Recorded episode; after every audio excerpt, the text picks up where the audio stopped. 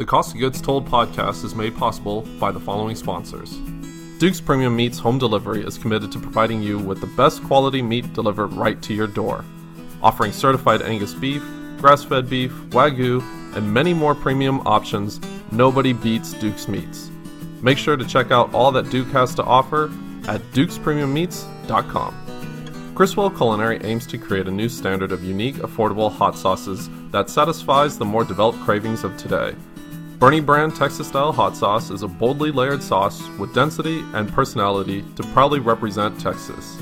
Go to BoerneBrand.com to find a retailer near you. That's Boerne, B O E R N E, brand.com. Zero Point Organics grows and supplies microgreens for over 30 major restaurants in the Houston area. Consistently perfect quality in flavor and appearance, their microgreens will be the best you or your customers have ever had every single time. Go to zero, Z E R O, dash pointorganics.com. Welcome to the Cost of Goods Told podcast. My name is Connor. I'm a chef media producer. I am joined, as always, by my co producer, Darren Lafferty. Happy MLK Day. That's right. Happy MLK Day. We got uh, a couple birthdays coming up, too. Your birthday's coming up, Darren. My wife's birthday is today. Aura's uh, birthday was yesterday, I think. Yeah, Harlem Road. Yeah.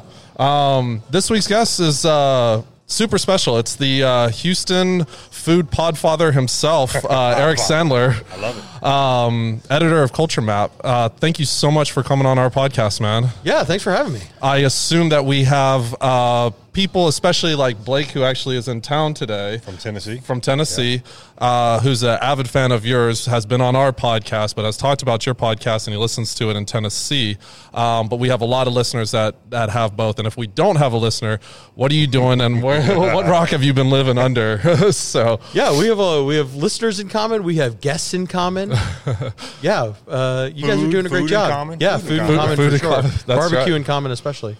Well, Eric, for those who may not know your full journey, would you mind kind of talking uh, to us about where you started and then how you got to where you are today?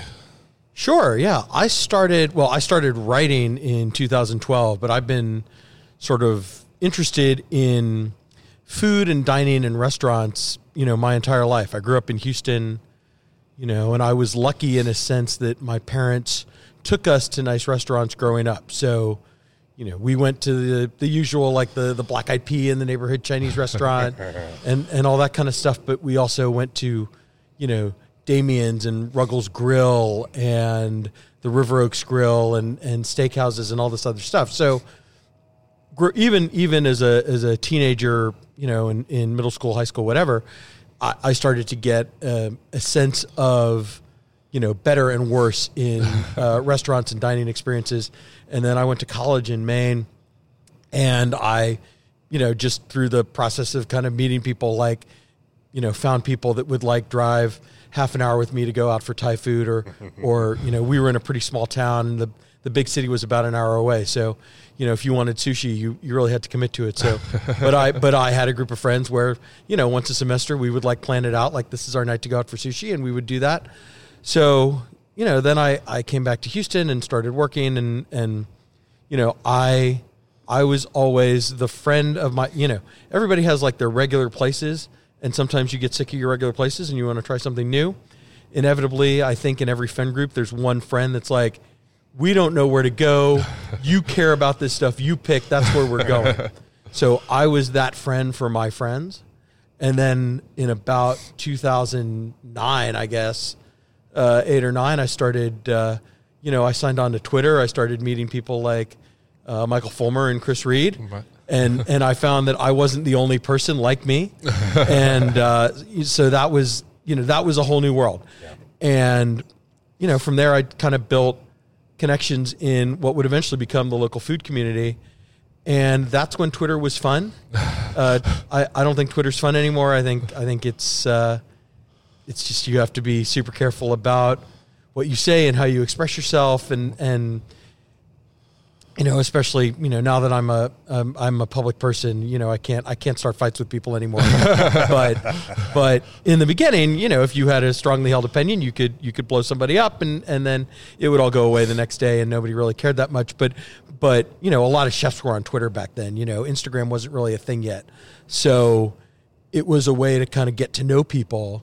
And there were meetups and activities and taco truck crawls and, and all that kind of stuff. And so, you know, I started to get to know people and, and, you know, I skipping over a lot of history, but it, but basically in, in 2012, I found myself, you know, um, unemployed, back in school, like finally getting my bachelor's degree in my early 30s, and the editor of Eater Houston became available.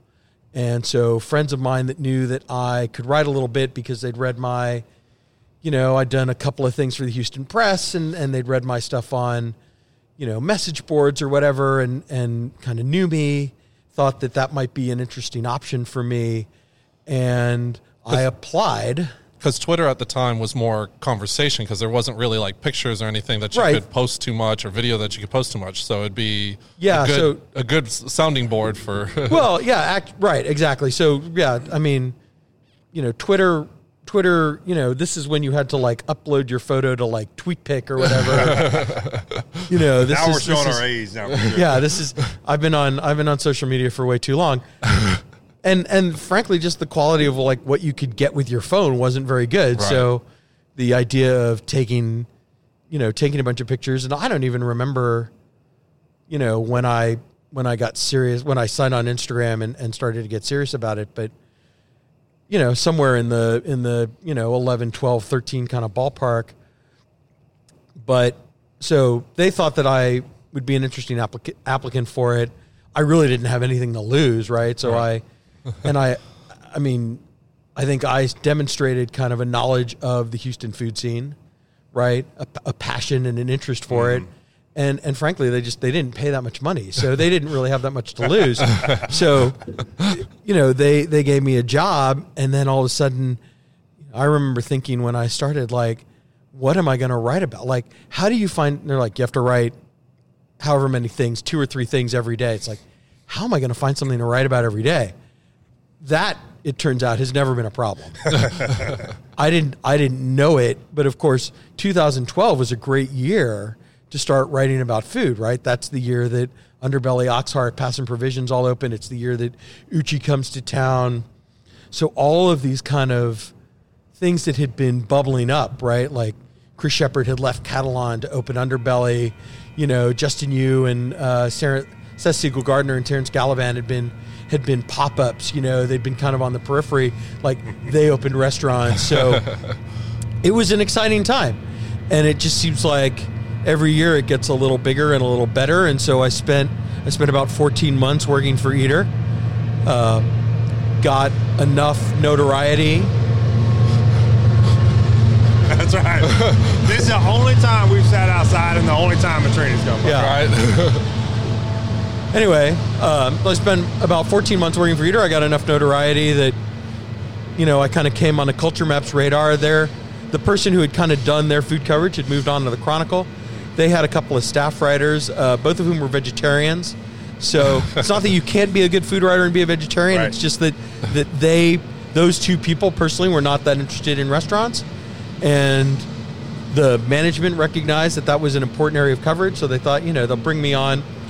Uh, the obviously the salary was better. I got health insurance for the first time, That's good. and so yeah, it was a great. It was a it was a good opportunity, and and I you know I read everything. I read the Houston Press. I read the Chronicle. I read Culture Map. I read Eater. I didn't really distinguish between them much in terms of influence or audience. Uh, but I will tell you that when I made the switch from Eater to Culture Map, you know, my mother was at uh, the synagogue, and one of the other women that she knows asked her about something that I had written, and, and Eric Sandler was that your son? That didn't happen at Eater, right? Culture Map has Culture Map had a had a bigger audience even even back then. It has a, a substantially bigger audience, I suspect now. Yeah. Not mm-hmm. knowing their numbers, but but being pretty aware of ours, and and so, you know, I've I've grown, right? The, the site has grown, and I've been a driver of that growth. I, I I hope that that people consider us an essential source of news about what's going on in Houston's dining scene because that's I, I do I work really hard to make us that. So I I hope that's how it's perceived. And I think for those who don't know too, there's a culture map Houston. There's culture map other other states, right? Yeah, And so we're in cities. so we're in we're in four other Texas cities: Austin, San Antonio, Dallas, and Fort Worth. Okay.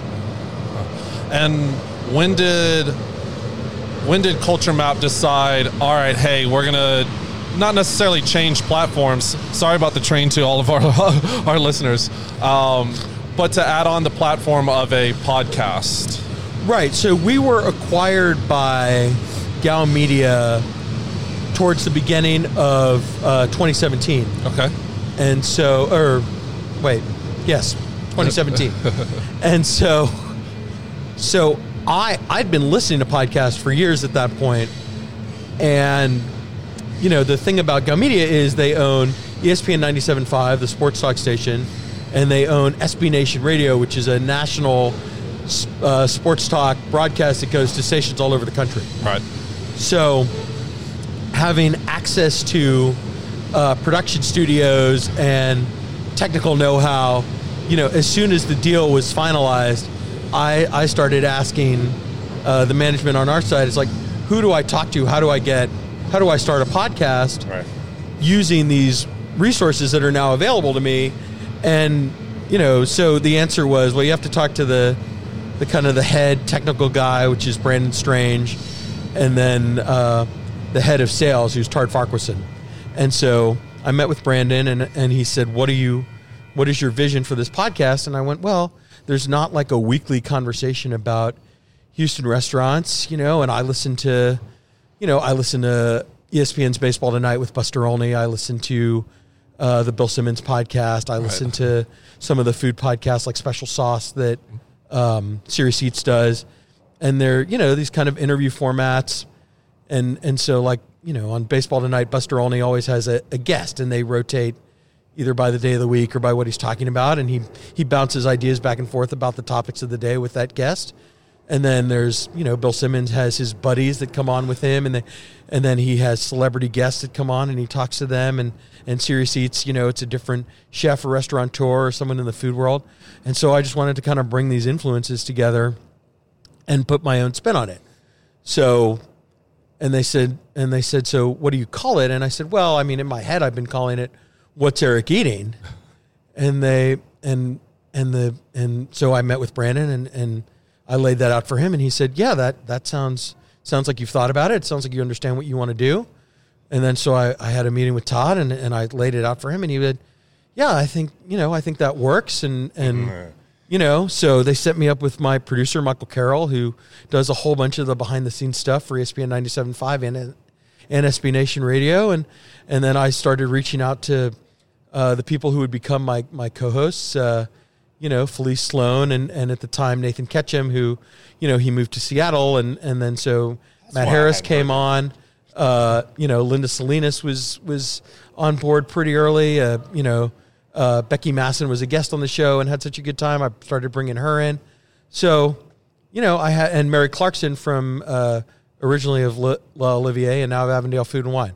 So, you know, friends of like, and and the idea was that, you know, we would go out to dinner or whatever, and we would have these conversations about the food world, and nothing would ever, nothing would ever come of it, right? Right. Like I, I, I didn't have a, I didn't have an outlet to share these insights necessarily, and and these are all people who have some level of involvement in the restaurant world, and and so they, you know, they're opinionated people and they're articulate and they're interesting, and I thought people might be interested in in what they have to say and what I have to say, and then, you know, I would do these interviews with chefs about their their restaurants, and and we would talk, you know, inevitably we'd talk for between twenty and thirty minutes, and I transcribe that, and that's you know 2500 words which no one wants to read. And so it all gets kind of flattened into like a six or seven hundred word article a lot of which is my text. You get a, a couple of quotes in there and then it's and then it's gone.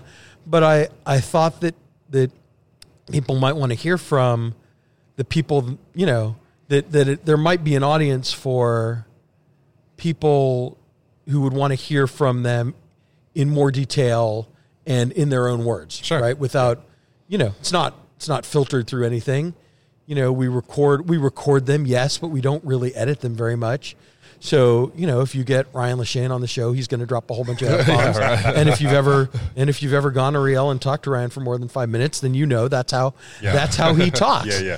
So uh, it's been a really great.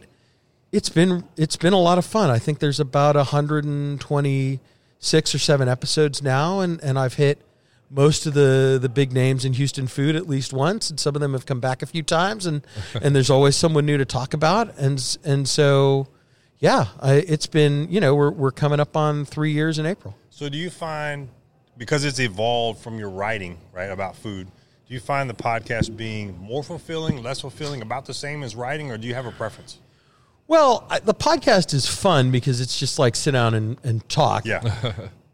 I mean the the size of the audience. There's there's no comparison, right? Sure. The the best articles go, I mean, viral or or reach an audience in a way that the podcast just never will. I mean, I'm not gonna I'm never gonna be, you know, Bill Simmons or someone like that, or or You never you know, know. I uh, Dave Chang Dave Chang does a podcast on Bill Simmons Network Oh, yeah. that reaches millions and millions of people. Uh, you know, you know, I'm sure one of his episodes does more in downloads than than a whole year of mine, but but people what what I like about it is that is that the people who listen to it, you know, every week or or more weeks than not, feel like a really uh, personal connection to it.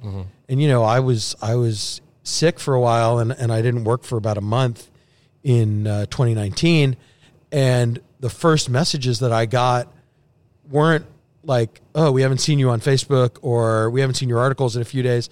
It was, it was, you know, I, I went into the hospital on a Monday and then on Thursday it was, it was podcast, you know, that's when Right. the podcast came out Thursday morning. I started getting DMs from people that were, Hey, uh, what's going on? Like, where's the podcast this week? Right, right. You know, who didn't know you were laid up? who didn't know right because i hadn't said anything Sure. you know uh, only a very very small group of you know my employer my Yeah. my close friends my family knew what was going on i wasn't you know i wasn't in a position really to share it at that time Yeah.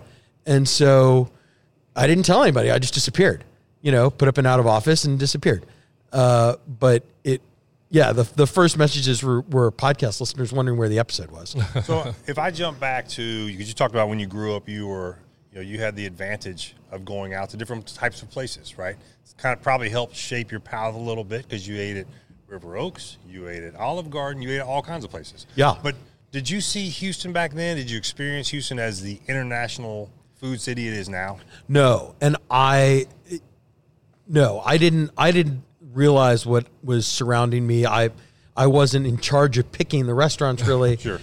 You know, it wasn't until kind of college age that I you know, I was reading Robb Walsh specifically in the Houston Press and I started to get a sense of of the city's diversity and and most of which for me in the in the very beginning meant you know going like discovering Gilhooley well discovering's the wrong word but but getting to experience like Something Gilhooley's or um, some of the African American restaurants you know my first visit to Frenchy's not that you know but if you if you grow up like I did in Sugarland then you know nobody tells you that oh there's this really awesome fried chicken place That's in, right.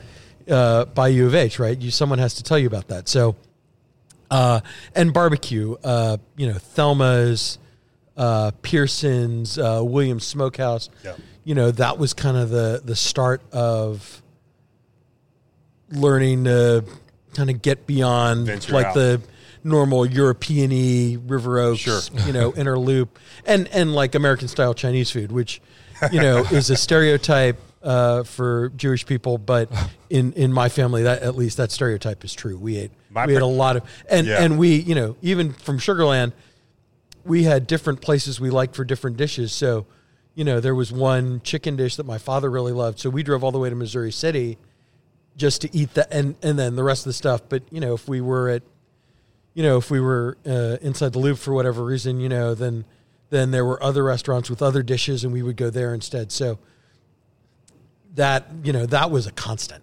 I think that's the way I approach barbecue now too, right? Right. There's so much great barbecue in Houston and surrounding areas for that matter. But I, there's one place I really love brisket. There's one place I really love the ribs. So I get it. I get how you you pick a place you think today I feel like barbecue. But we all kind of started with like Rudy's kind of being a standard, you know, like where you were like, hey, this is pretty damn good barbecue at one point in, in our lives. It, now and it was until there was, it there was was nothing else, right? Until Yeah. until you know things started to change. You know, Right. I mean, I grew up, you know, I grew up in Sugarland, so I grew up going to Vassos barbecue, you know, at, at Dairy Ashford and, and Highway 90. And, you know, I thought that was fine. And then you go to Goode Company and you're like, well, this is this is clearly better than that. and then you you go into Central Texas and you go to City Market in Luling or or or Kreuz or whatever and and suddenly you realize, oh, you know, you know, armed with the copy of the the top 50, I it must have been the I think one came out in 2003. That may be the first time I really got a hold of the Yeah. of Texas Monthly and started doing some exploring, but you know, then you start to realize, oh, well, this is clearly better yeah, but you know, that's that's how it starts right? And then and then when you you meet you know other people that that want to have these experiences then you you know then you're then you're on a taco truck crawl. You like you know starting at the the the farmers market on on airline and then working your way down long point and suddenly you're at the you're at the blue chicken bus you know? I mean it, it you know these were like very formative food experiences for me but i was already in my you know in my 30s i mean i didn't try sushi for the first time until i was in college. So you know i don't you know i was probably in my 20s the first time i had crawfish. So i didn't i didn't necessarily grow up with this stuff but but once i was introduced to it and, and got to experience it i i embraced it. Is there a dish that you can remember that was maybe eye opening or or something that you were like, you know what, this is this is this is something different or you know kind of kind of a moment or anything like that that that triggered something in you? I mean, I remember being a little kid, like eight or nine years old, and my parents took us to Anthony's, which was Tony Vallone's, like not his, not Tony's, which was the ultra fine dining, but like a like a step below that, so sort of continental continental cuisine, still still formal, you know, still still very refined, but I don't remember what the entree was or what our appetizer was, but we got to dessert, and and I had tiramisu for the first time. Okay. You know and so this was i mean this is a long time ago. You know there, there's a joke about tiramisu in the movie uh, sleepless in seattle that comes out in the in the early 90s and i think uh, i think uh, Blonde. tom no tom Tom Hanks? tom hanks says something like she's going to want me to do it to her and i'm not going to know what it is right well i i i understood why that joke was funny because i knew that you know tiramisu wasn't like a sex act tiramisu is a dessert so because i had because i had already been eating it at that point so uh, yeah, I'd I'd say that that dish as much as anything probably was was like the first like real like eye opener. Like, oh, this is this is something different. This is very delicious. the transition between written word to spoken were you nervous on your first podcast did you prepare at you know how did you get set up Well- don't ask us how we did it because it was it's bullshit you doesn't know, need to so- know. yeah yeah Well, I so I had had an so all right. So I had had an interest in radio for a long time. I had a music radio show in college, and I had been a guest, a, a monthly guest on the Cleverley Show for probably about three years, and also, you know, I've had uh, a monthly segment on Houston Matters called the Full Menu with David Leftwich. Originally, it was Katharine Shilcutt. Now it's Felice. So I had I had gotten some chops, you know, and I hadn't I hadn't hosted before, and I hadn't I hadn't set an agenda or, or planned out a an episode or anything, but but at least in terms of talking in front of a microphone, you know, and I even I even did a little bit of theater in college. I took some public speaking, so I felt confident in that side of things, in, in the delivery side, that that that would be okay. Yeah. That's awesome. Well, cool. Well, we're gonna take a break, get a word from our sponsors. We'll come back at uh, part two. We'll talk about More trains, more trains, in more the trains. Yeah. I'm, I'm so we'll see.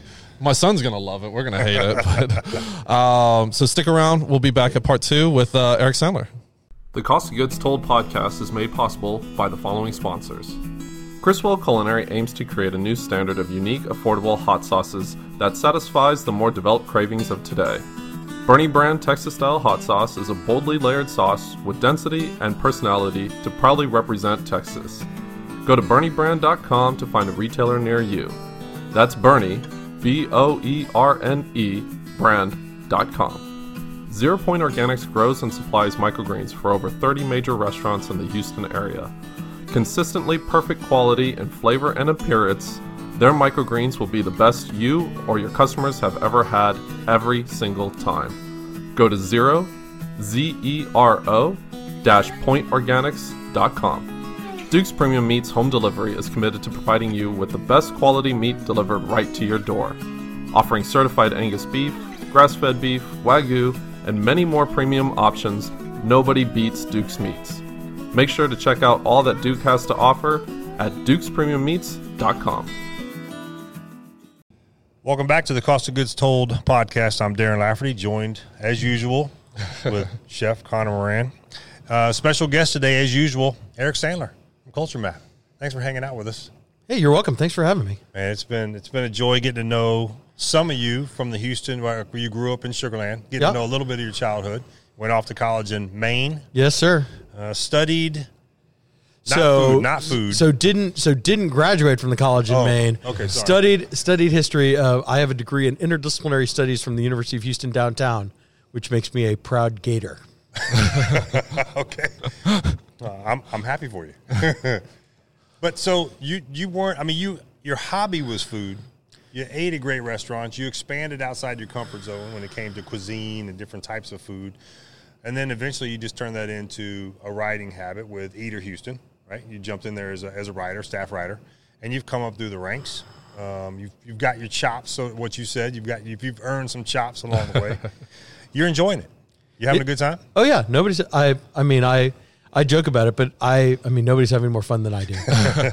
Are there any are there any downsides? Are there any burdens? Is there and I'm gonna ask you one more. Is there any pressure to being a food editor, food writer on both of those? oh sure, yeah. Because everyone thinks it's glamorous and they want your job, but they don't really know. Well, it's a funny thing, right? Everybody says, "Oh, you get to eat for a living." It's like, no, no, no. I get to I get to write for a living, Right. And you know, every morning I'm, you know, we our city editor Steven Devadanam, you know, and I get on the G chat, and it's, you know, it's, it's what do you have today, right? And I I have to be able to answer that question, you know, every day, Yeah. and so that's so there's not, you know, it's not that there's you know, a target or a quota or this or that, but you know, I'm expected to produce two articles a day, five days a week Wow. on topics related to the the restaurant business, and there are certain there are certain sort of monthly features, right? I mean, the big one is the is the where to eat now column of new restaurants to try that comes out every month, usually about this time of the month. So I, you know, so I'm collecting them. You know, as soon as as soon as one is written, I'm I'm sort of looking at what's opened and, and what's coming and trying to sort of plan my my time so that I get to these places and, and I try to hit a, a pretty you know wide swath of the city so you know I, everything from you know Tejas Burger like you know so so I'm I'm laying out the the new one and it's going to include everything from Tejas Burger up in Tomball, Yeah. you know the new Cooper's Barbecue out in Katy. I'm going to have Guard and Grace, the steakhouse downtown, and then a few other places. And and so, you know, they all have to be visited and and sometimes more than once. And You know, there it's not all joy to have a food to be a food writer, to be an editor around food. I mean, you have to do the work too. Um, is you find it difficult on certain days to be because you have to be factual, and it is sort of subjective, with a, even with a trained palate. But do you find it hard to be creative around the writing subject of food, or or does that just come naturally for you, or does that take years of practice? I think, I I think it it a little bit of it comes naturally, and a little bit of it is that it takes it takes practice. And and usually, you know, I this is so this is an important distinction, right? I mean, my my primary role is reporter, right? Like what's going on in the food world today, Okay. what's Okay. open, what's closed, you know, what chef changed jobs. That drives most of our coverage Okay. you know and and i really only express an opinion in that monthly where to eat now column and so those you know those are longer right because they cover you know 8 9 10 11 restaurants and so they take longer to write and also you know i don't have the benefit of an interview a press release or whatever you know i'm drawing on you know my my notes my memories my pictures from a visit to a restaurant Right. so it's just a different so yeah that that takes longer to do, and and also you know I'm trying to. I'm you know I'm trying to make it useful to people and and, and fundamentally I mean culture map's like a positive. You know sort of outlet so I'm not I'm not looking to rip anybody but but at the same time we also want to be you know we want to be sort of fair and objective about the good and the bad of an experience so sure. Yeah, yeah. you know if a dish if a dish sucks like you know it, we owe it to the readers to be like don't order that it sucks And that's and that's fair. That's totally fair. And that's where I get to that. You know, there's so many publications which are not Culture Map, which are uh, maybe a little looser, right? A little looser, right? Have the ability to shut restaurants down once they get a gang of people that Even jump foodie on, groups, yeah, you know? jump Yeah. on the bandwagon of this place sucked, and then you get thirty people jumping. You know, six months later, the guy's out of business, or the, the, the mom and pop, or, or whatever it is. But my point is, there's a huge distinguish, distinguish between what you guys do, right, professionally, and what other people try to do to mimic what food critics do. And so I find that you guys do a great job of, of reporting the facts, number one. And I don't think I've ever heard you say anything about a restaurant opinionated unless we're talking about it or unless it's on the podcast. Right? Well, right. So I, I express more of it. You know, we do kind of an audio restaurant review as one of the segments on the podcast, yeah. and and then again, there's that that monthly word to eat column where I express more of an opinion.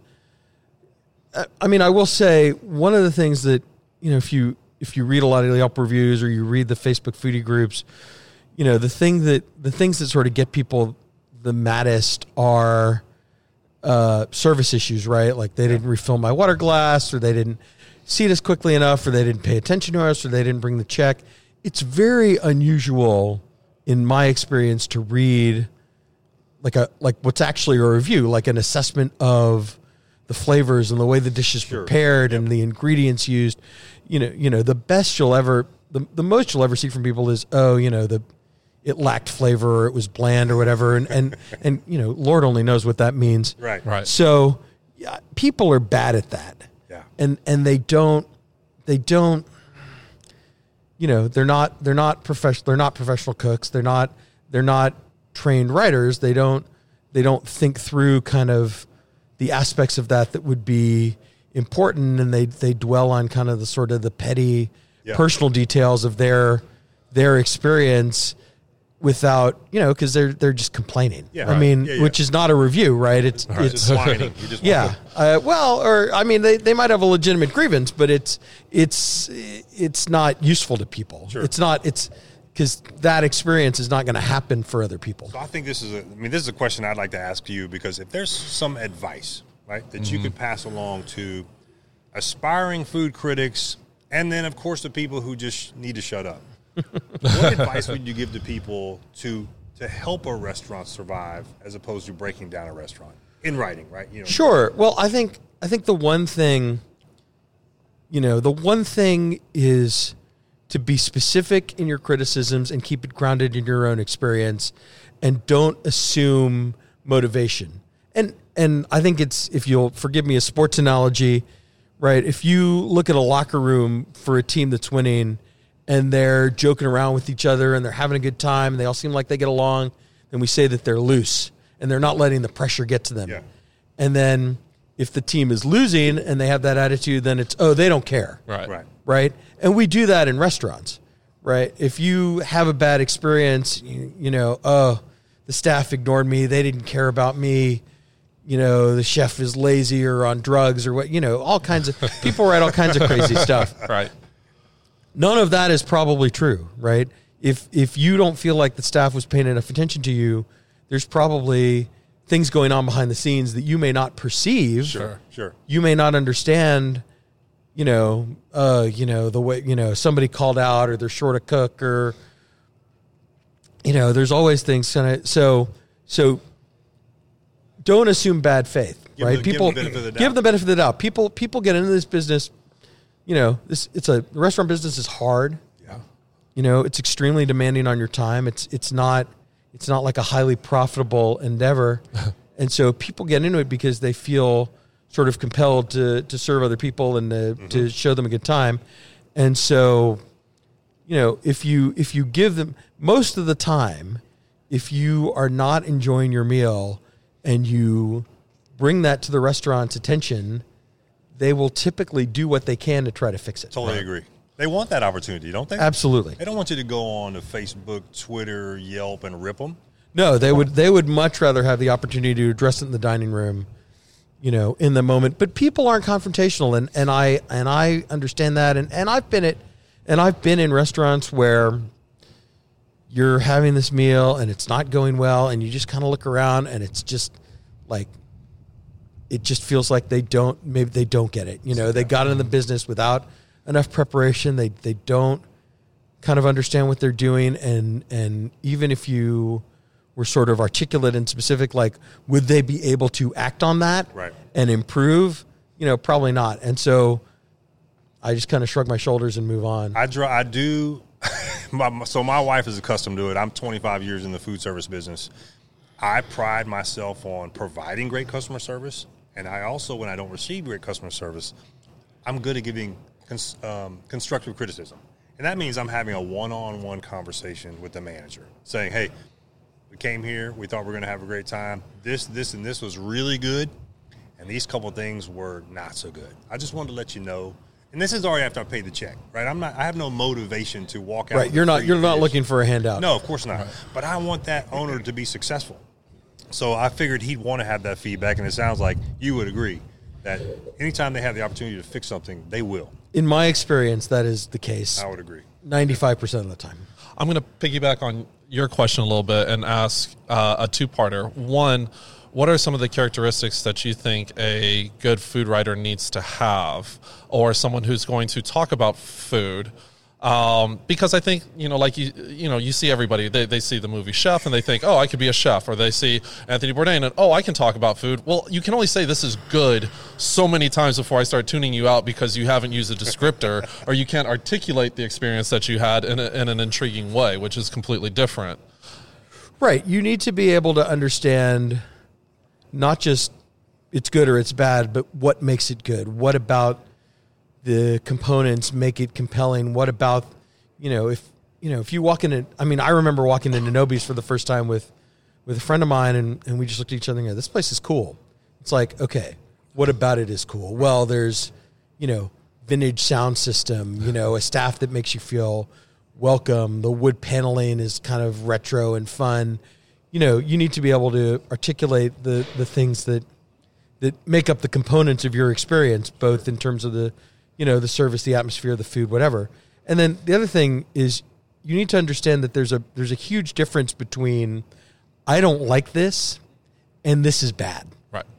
And I I know there are certain dishes that I just don't care for. You know, but but that doesn't mean that it's bad. Right. It it, That's right. it could be technically correct. And and you know, it could be cooked properly and it and it could be it could be served at the proper temperature and, and all of these other things. And and I just don't like it. Okay. Right. And so you need to you need to be able to if you're going to write about food specifically or, or a dining experience specifically, you need to be able to separate those two things. Great point. Gotcha.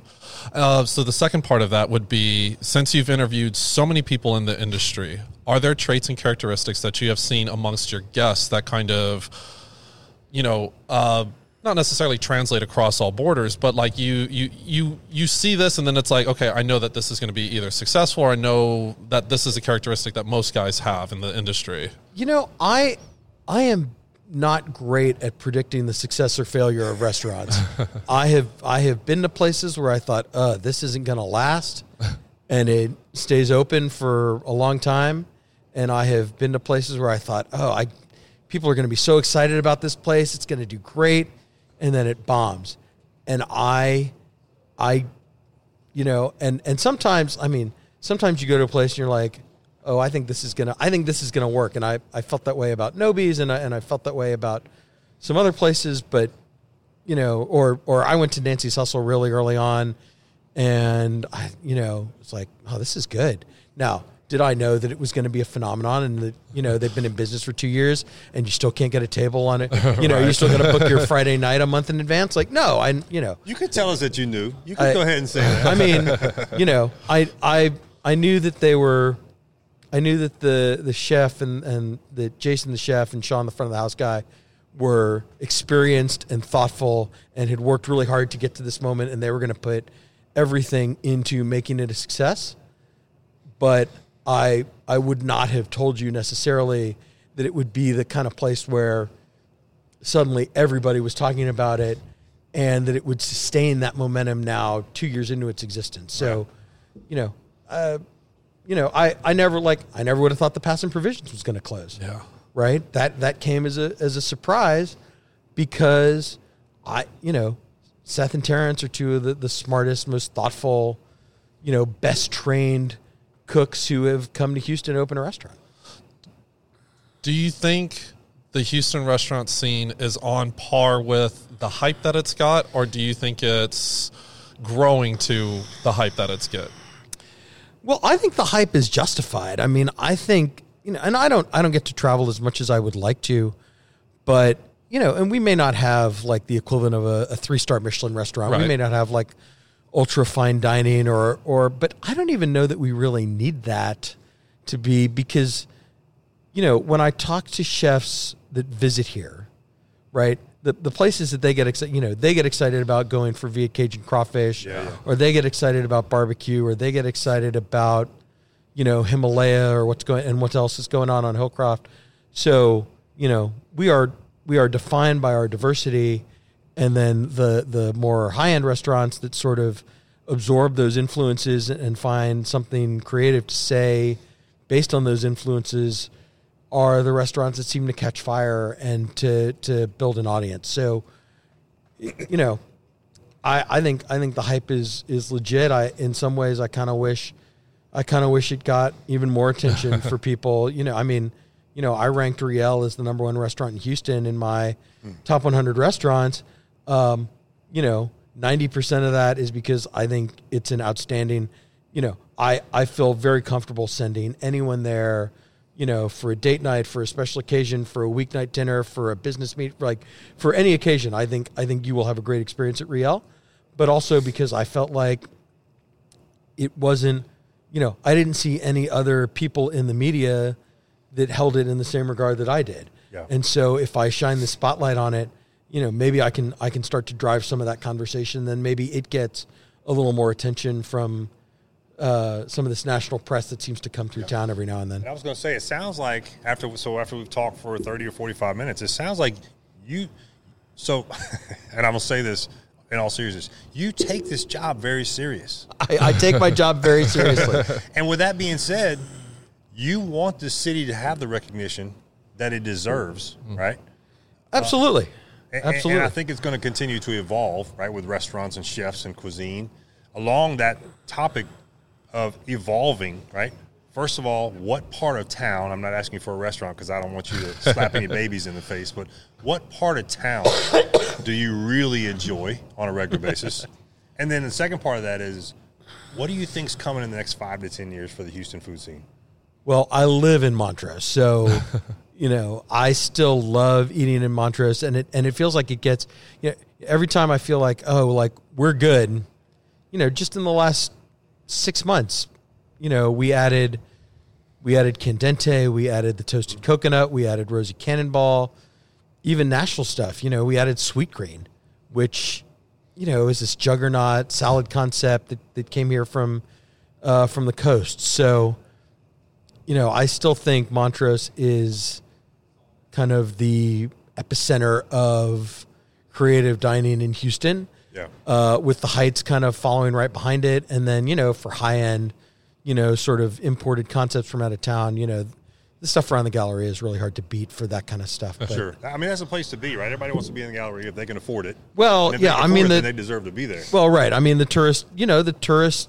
I mean, just look at the number of hotels, right? The and and the number of high rises being built in that area. I mean, the the the financial resources of the people in that area Sure. are not to be ignored. And so, I mean, you know, Better look at look at put look the at front the look at the look at the Lamborghinis parked out in front of Steak Forty Eight every night, right? I mean, Exactly. You know, that money's got to go somewhere. So, it, uh, What do you so? What do you think's coming in the next five to ten years? And uh, look, your crystal ball is better than mine. but what do you think? What, or maybe maybe what would you like to see in the next five to ten years? Well, I, I mean, so I, I mean, I would like to see local. I mean, locally, right? I want to see kind of what we have, right? I want to see the people who have worked for, you know, Chris Shepherd, Justin Yu, Seth and Terrence, Hugo Ortega, you know, Roberto Grande, et cetera, et cetera, right? I want to see like what the next generation of those people Sure. do right i want i want to uh, you know i want someone to tell me about oh you're going to love this place the guy worked at nobie's and nancy's hustle and has this really cool idea for a restaurant that does this that and the other thing and they're going to do it and you know and they're going to open up in bel air because the rent's cheap but you're going to you're going to want to drive there anyway and and you know so i want that Yeah. you know cool. and then i think the other thing is you know out of town restaurant groups are going to continue to see opportunity here because for all that people complain about oh the real estate's so expensive or or whatever i mean i remember i met i met sam fox when north was opening in the galleria and you know all anybody could talk about boulevard place was how expensive the real estate was Right. and what the what the price per square foot was and, and all this stuff and i and i so i sort of threw that at him and i was like you know you know, this is like pretty expensive real estate. You know, can you turn a profit here? And he said, well, you know, we're in we're in Scottsdale, Arizona, and we're in you know Los Angeles, and we're in San Diego, and and all these other places. And so he just said, you know, this works in our model, and and so you know these these well funded Yeah. expanding out of town restaurant groups, you know, whether that's Shake Shack or Sweet, you know, like at the low end, like Shake Shack and Sweet Green, or or at the high end, you know, the Hai Hospitality, the group behind Uchi is opening two new restaurants here in the next uh, 12 to 18 months. And, and I think we're going to see more of that, you know, show Yeah. me the, you know, talk, talk to me about a guy like Aaron Bludorn who worked at Cafe Boulud in New York for seven years, you know, married a woman who grew up in Houston and and and so like sees opportunity here that's different than what he could like he could have stayed in New York. He could have opened his own place. Sure. Working for Daniel Boulud basically makes him, you know, bulletproof in terms of his reputation and his prospects, but but he sees opportunity here. And so let's get, you know, find me the next wave of guys like that who have worked in San Francisco, New York, LA, whatever, that are like, I don't want to, I don't want to pay, I don't want to pay their taxes, I don't want to pay their their labor, their minimum wage, you know, but I want an educated dining public. I want people who will be really excited about my vision. You know, those men and women. I mean, I you know, there's a chef, you know, Cara Stadler in in Brunswick, Maine, is a food and wine best new chef, uh, a James Beard semifinalist. Her sister, she's been on Indie Chefs Week. Her sister's a professor at Rice. You know, I I make trips to Maine occasionally. We have family up there. I've eaten at her restaurant, which is called Tao Yuan. It's like, come here, right? We'll, I like I will figure out like I, I don't I don't know how people finance restaurants, but I will talk to the people who, who do know that, and we will find you the money to open here. Uh, you know, she says it's too hot. Well, all right. Well, give me one of your your sous chefs that's ready for an opportunity. like, let's bring your Sure. like super creative modern Chinese food to Houston because we don't really have that yet. Right. You know, um, That's cool. That's cool that you've taken that opportunity though too to connect the dots, right? Because Well, you yeah. have those relationships. Well, and she came here for Indie Chefs Week, so I got I got the chance to meet her when she was in town, and and got to talk to her a little bit. And so you know, when I went back to Maine, I sought that restaurant out. It was like, oh hey, good to see you. Like surprise, Here I am. Uh, but yeah, I you know, so I think we'll see more of that. And and who knows? I mean, I never would have guessed.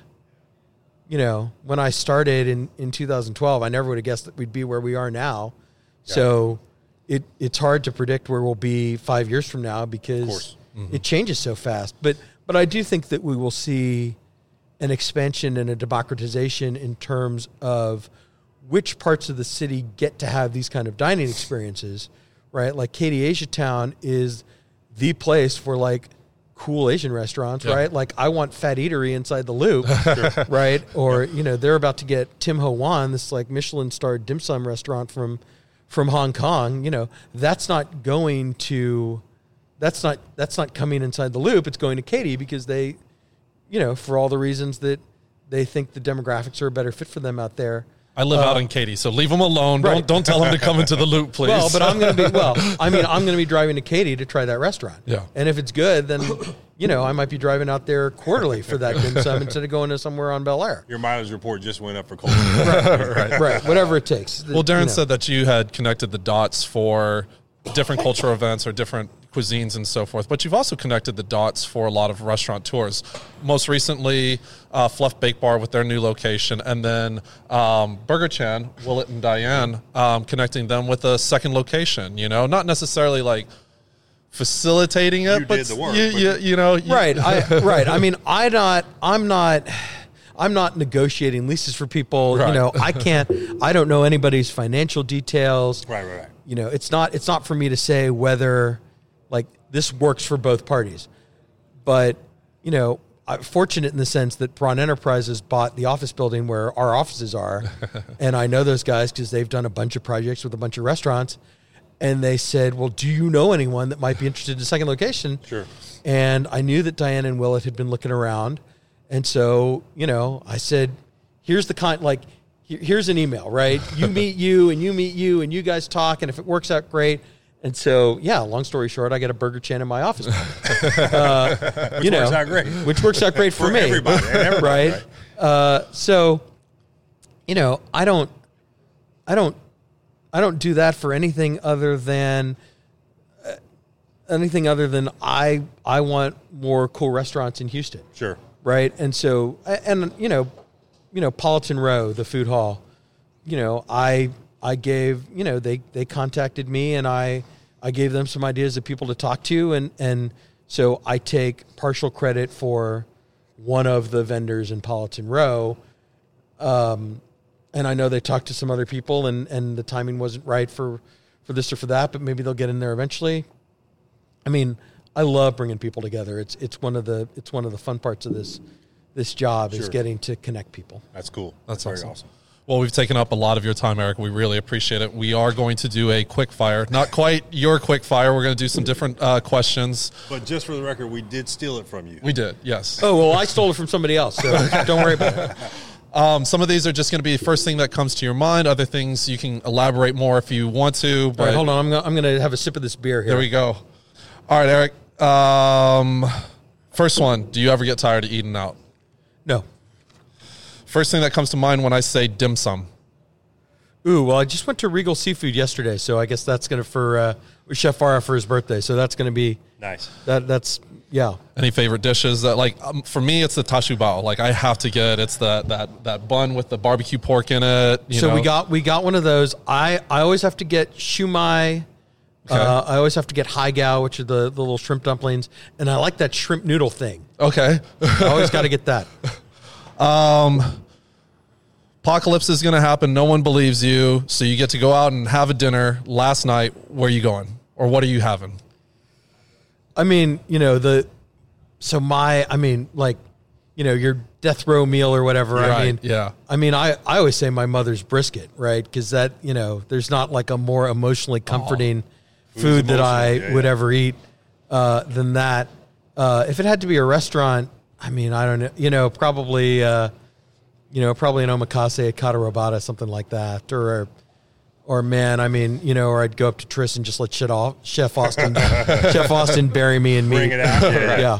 No one hold his feet to the fire. These are just off the cuff. Right. Uh, dumplings or ravioli, Oh, dumplings. grilled cheese or mac and cheese, Uh, neither. gas station sushi or durian. Uh, gas station sushi. Okay. Uh, favorite bar drink. Old fashioned. Smoked or unsmoked? I don't need it to be smoked. I just Okay. want to. I want to be able to taste the rye with the bitters and Okay. the and the sugar. The movie Chef or Ratatouille. Ooh, uh, ratatouille Would you rather give up fries or pizza? fries, Would you rather eat pizza for breakfast or pancakes for dinner for the rest of your life? pizza for breakfast. And would you give up bagels for a year or pasta for a year? That's mean. uh, I would give up bagels before pasta, but it, they both would be unpleasant. I would miss them both. And And for all your female friends, boxers, briefs, or commando. Depends on where I am in my laundry cycle. last last thing. Anybody you want to give a shout out to? Anybody you want to say thank you to? I mean, there's probably so many, but is there anybody who's helped you, picked you up, lifted you up, encouraged you that you just want to give a shout out to? I mean, you know, I, I get a ton of support every day from my city editor, Steven Devadanam, uh, from our editorial director, Arden Ward, and from our, our CEO, David Gow, who every time he, he walks past my desk with a like an advertiser or a visitor goes, Oh, yeah, we got Culture Map mostly so we could get Eric Sandler on the team, which is, is not true, but is, is very kind of him to say. Well, awesome, Eric. We uh, we've got a bunch of people who are actually coming here since um, Blake is in town. We invited a bunch of people, but you can see uh, Willet and Diane are here. We were just talking about y'all, just so you know you're on, but they're here. Um, so, anyways, we cannot thank you enough for coming on the podcast and taking so much time for us. Um, I'd wish you more success, but you've got a lot of success. it, it's apparent that things are It's a are heavy gonna burden to carry. I know, right?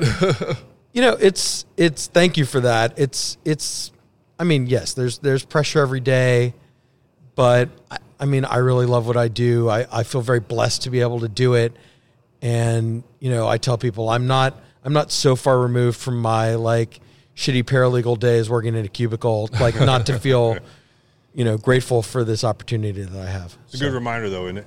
it's a great reminder Cube life is terrible. yeah Well, listen, we're a fan of your show. That's why we asked you to come on. We, we appreciate your time. Wish you much success, and we'll see you again for another beer. thanks very much for anybody who's subscribed to this podcast and for some reasons not subscribed to Eric's, go over and correct that atrocity right now. What, what Eric's eating? What's Eric's eating? At Eric Sandler on Instagram. Perfect. Uh, check out Culture Map as well. All of the articles up there, two a day apparently. So from Eric himself.